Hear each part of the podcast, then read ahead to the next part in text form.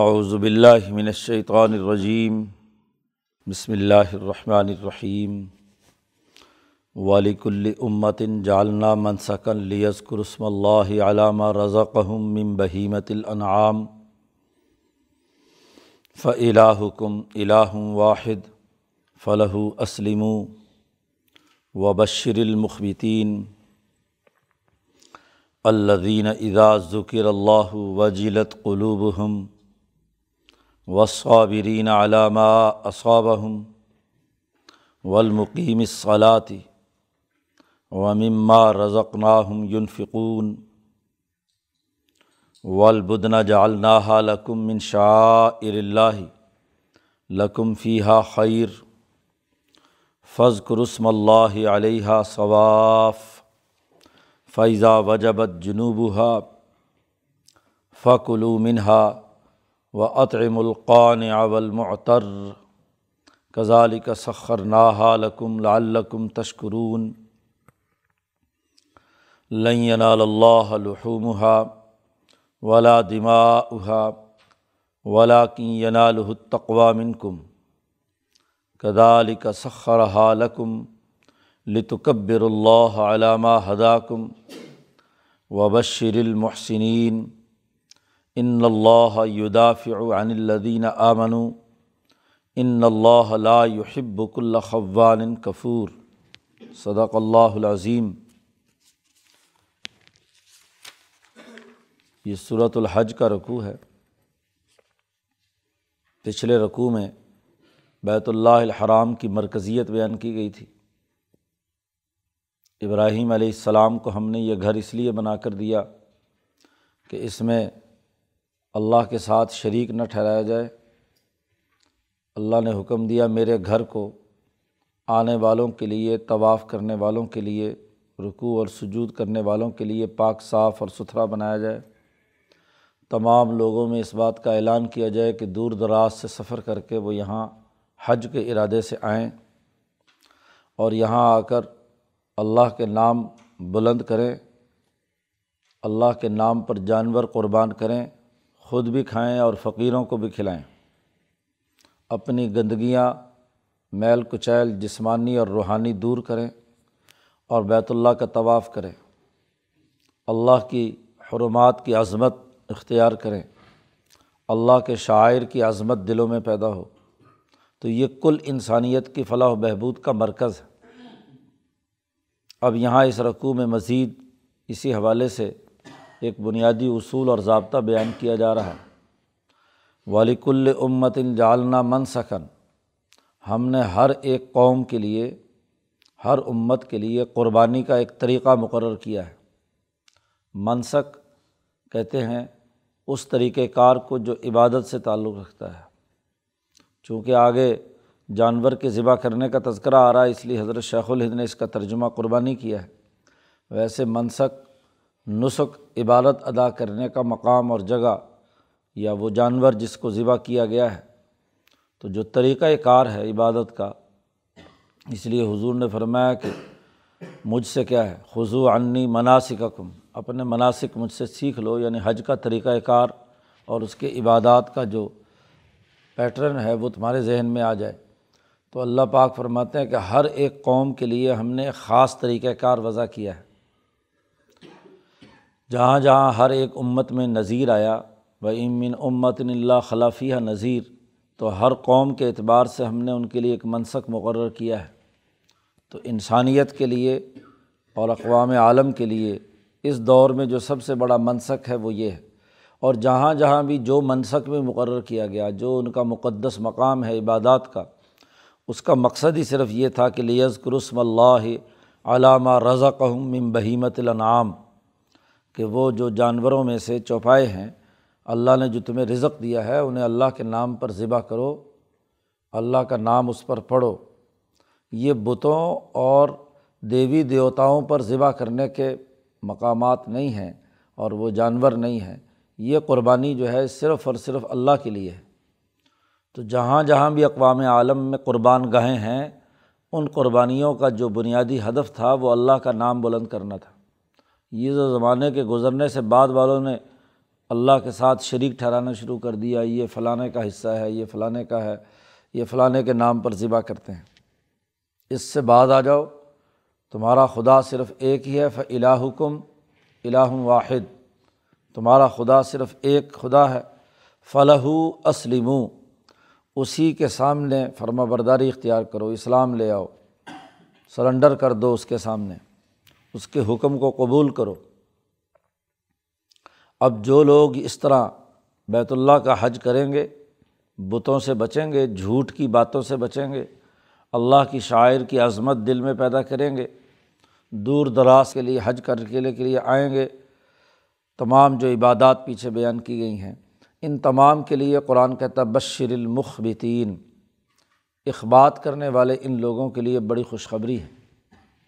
مخبتین، اخبات، عجز و انکساری، خوشو و خضو اللہ کی بارگاہ کے اندر عجز و انکساری کا نام ہی اخبات ہے۔ امام شاہ ولی اللہ نے اخلاق اربا کی جو دوسرا خلق بیان کیا ہے، وہ اسی آیت سے اخذ کیا ہے۔ وبشر المخبتین۔ خوشخبری سنا دیجیے اخبات اختیار کرنے والوں کو۔ اپنے تمام کام اعمال صرف اللہ کی رضا کے لیے ہوں۔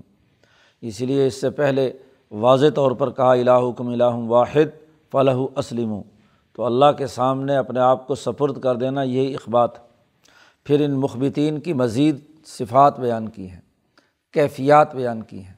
ظاہری طور پر تو اسلام قبول کر لیا، یہ اخبات کا پہلا مرحلہ ہے کہ آپ نے اللہ کے سامنے سرنڈر کر گئے۔ اب اگلے مرحلے میں مزید اس میں ترقی ہونی چاہیے کہ اللہ زین اعزا ذکر اللہ، مخبتین وہ ہیں کہ جب ان کے سامنے اللہ کا ذکر آئے، وہ زبان سے اللہ کا ذکر خود پڑھیں یا ان کے سامنے اللہ کا نام لیا جائے یا اس کا کلام پڑھا جائے، تو وجیلت قلوب ہم ان کے دل ڈر جائیں۔ دلوں پر لرزہ طاری ہو جائے، ذات باری تعالیٰ کی عظمت، حیبت و جلال اور اس کی سر بلند حیثیت کو سامنے رکھتے ہوئے۔ آدمی کے دل کے اندر جس کی عظمت ہوتی ہے تو اس کا ڈر کا احساس بھی ہوتا ہے۔ اور یہ ڈر کا احساس انسان کے اعمال کو درست رکھتا ہے۔ اگر آدمی ذات باری تعلیٰ سے یا اچھے کاموں کی عظمت بیان کرنے والے کا دل میں ڈر نہ ہو تو اس کی بات سمجھ میں نہیں آتی۔ یہاں دل کی کیفیت کا بدلنا ہے، دل کا دھڑکنا ہے، اس کا خوف زدہ ہونا ہے، اس کے لیے اس پر کیفیت تاری ہو جائے، ڈر جائیں ان کے دل، پہلی خصوصیت۔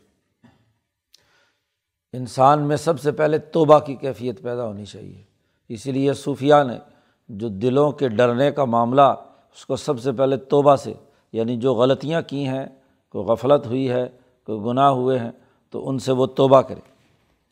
اس کے بعد دوسری اہم ترین بات یہ ہے کہ وصابرینہ علامہ اصابہم اس سلسلے میں اگر ان پر کوئی مصیبت آئے اللہ کا نام لینے میں، غیر اللہ کی طرف سے مشرقوں کی طرف سے ہاں جی فرعون، نمرودیوں تاغوتیوں کی طرف سے تو کوئی مصیبت انہیں پہنچے تو اس پر صبر و استقامت سے کام لیں۔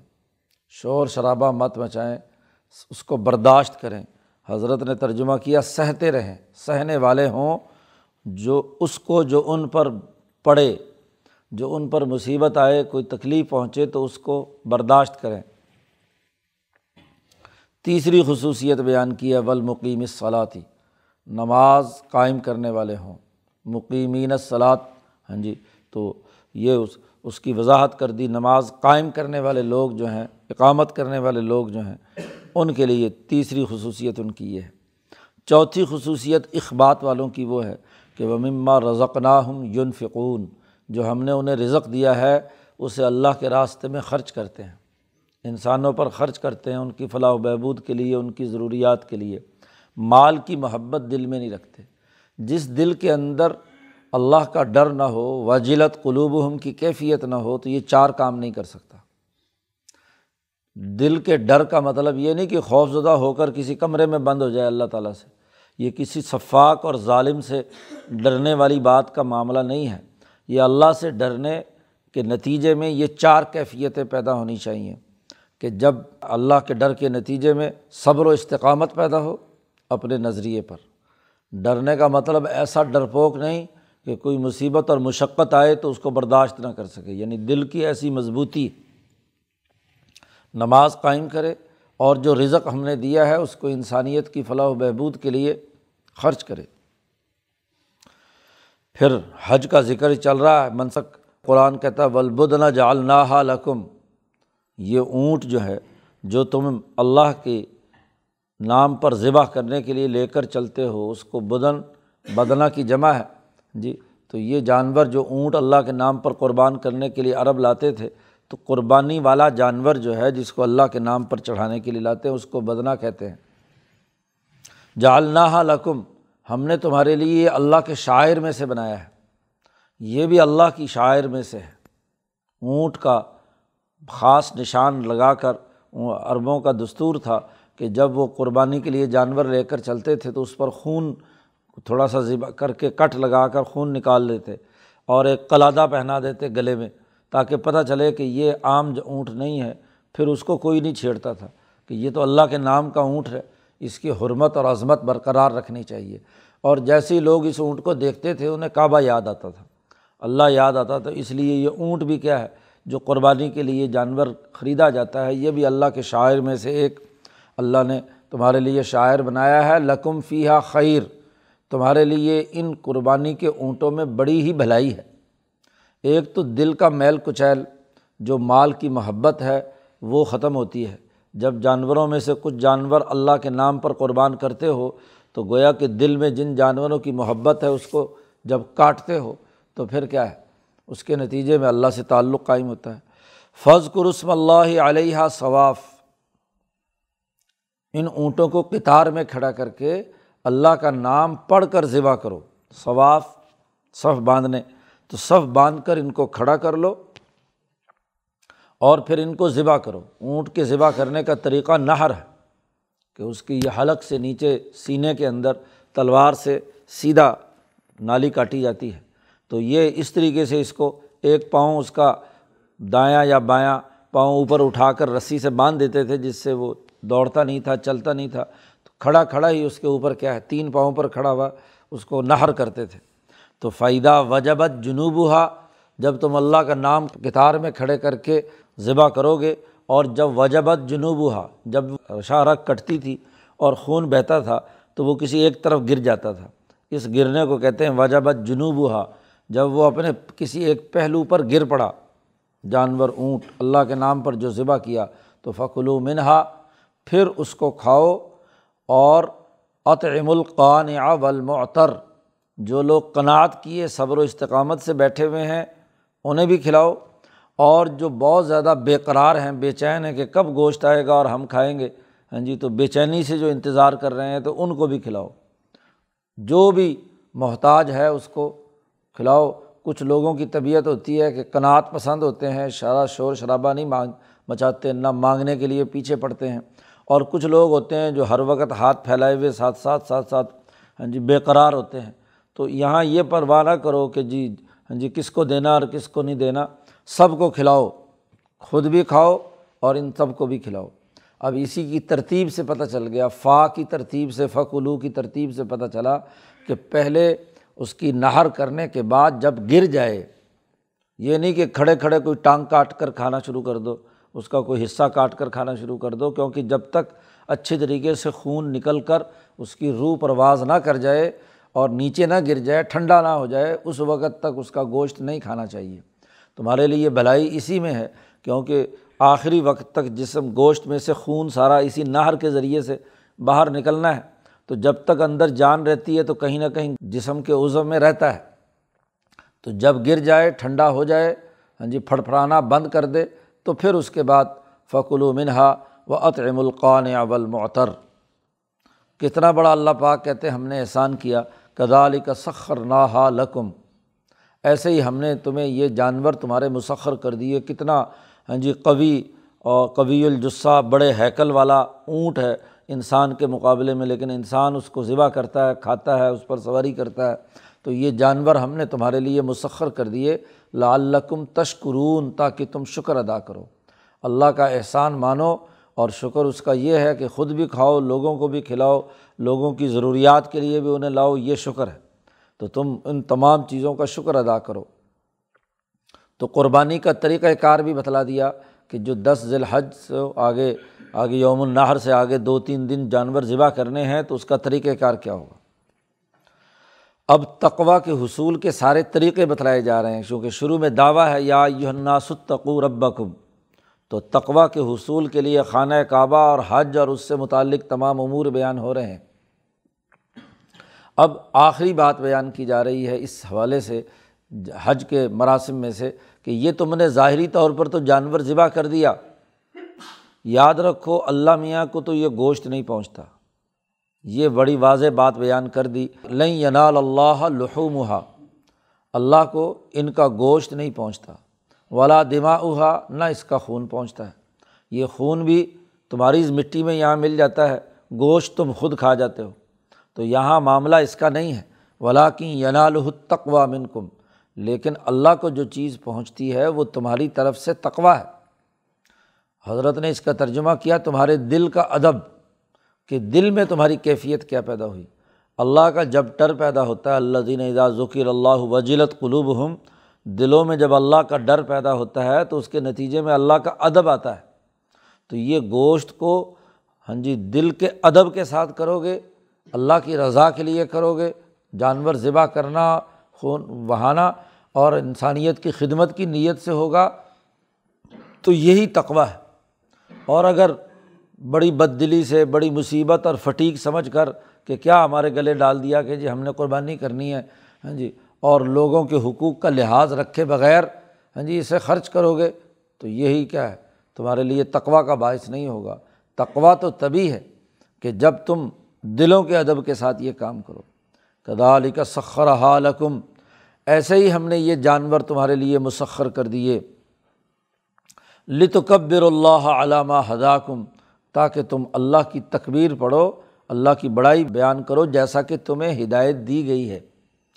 جیسا کہ تمہیں نبی کرم صلی اللہ علیہ وسلم نے طریقۂ کار سمجھا دیا ہے۔ ایام تشریق کے پانچ دن وہ بھی بتلا دیے۔ ہاں جی تو وہ پانچ دن کی تقبیرات کرنی ہے۔ ایسے ہی لبیک لبیک اللہ وہ بھی بتلا دیا۔ اسی طریقے سے جانور کو ذبح کرنے کا طریقہ بھی بتلا دیا کہ بسم اللہ اللہ اکبر۔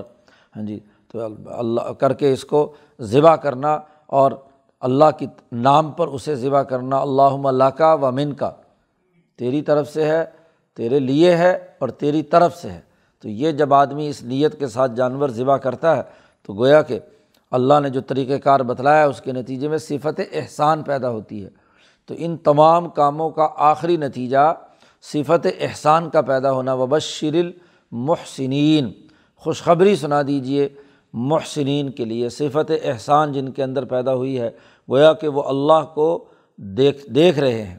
احسان یہی ہے کہ انتا ابود اللہ کا ان کا ترا ہو تو اللہ کی عبادت کر ایسے کہ تو اللہ کو دیکھ رہا ہے۔ اور اگر ایسا نہیں تو کم از کم یہ تو ہو کہ اللہ تجھے دیکھ رہا ہے۔ تو جب اللہ کی ہاں جی نگرانی میں تم یہ کام کرو گے اور تمہارے دل میں یہ احساس ہوگا کہ اللہ ہمارے اس عمل کو دیکھ رہا ہے، تو یہی صفت احسان ہے۔ پیچھے کہا تھا، بشر المخبتین، اور یہاں کہا، بشر المحسنین۔ تو سماحت نفس جب پیدا ہوتی ہے تو یہ صفت احسان کا معاملہ ہے۔ وہاں اخبات کے نتیجے میں تو دلوں کا ڈر، خوف، صبر و استقامت، نماز کا قیام اور اللہ کے راستے میں مال خرچ کرنا تھا۔ یہ تو اخبات کی ظاہری خوشو اور خضو کی جسمانی حالت ہے۔ اور جب دل کے اندر تقوا پیدا ہو ہاں جی تو یہ دلوں کا تقوا جو ہے، یہ صفت احسان ہے۔ تو ایک ظاہری شکل ہے جو اسلام اور اخبات سے عبارت ہے اور ایک قلب کی حالت ہے جو صفت احسان سے عبارت ہے۔ تو دونوں چیزیں لازمی ہیں۔ جبرائیل علمین نے نبی اکرم صلی اللہ علیہ وسلم سے اسلام کے بارے میں الگ سوال کیا تھا اور احسان کے بارے میں الگ سوال کیا تھا۔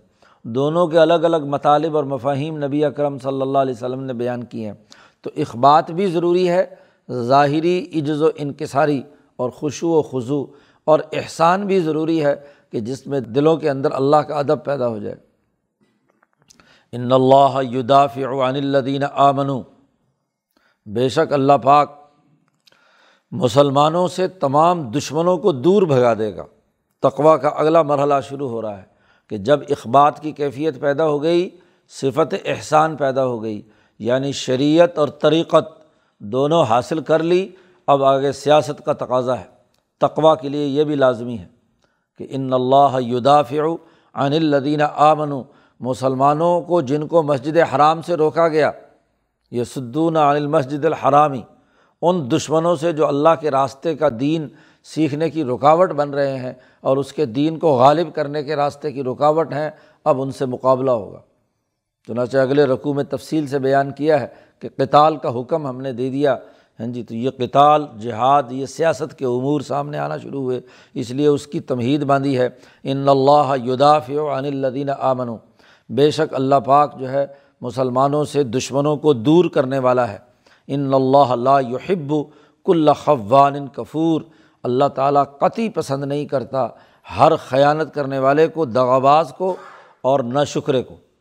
پیچھے تھا، لعلکم تشکرون۔ شکر ادا کرنے والے جو اللہ کی وحدانیت کو تسلیم کرتے ہیں، صفت احسان پیدا کرتے ہیں، ان کے لیے تو یہ انعامات ہیں۔ اور جو لوگ نہ شکرے ہیں اور خیانت کرتے ہیں، دغابازی کرتے ہیں تو ان کو اللہ تعالیٰ قطعی پسند نہیں کرتا ہے۔ لہٰذا اب اس کے مقابلے کے لیے تیار ہو جاؤ۔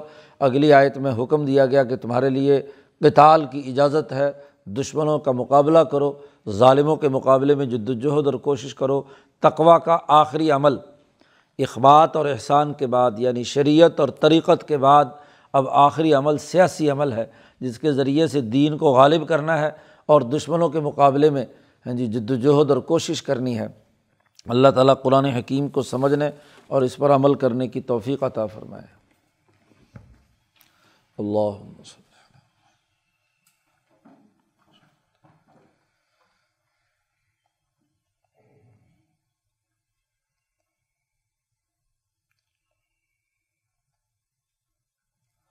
اجمعین۔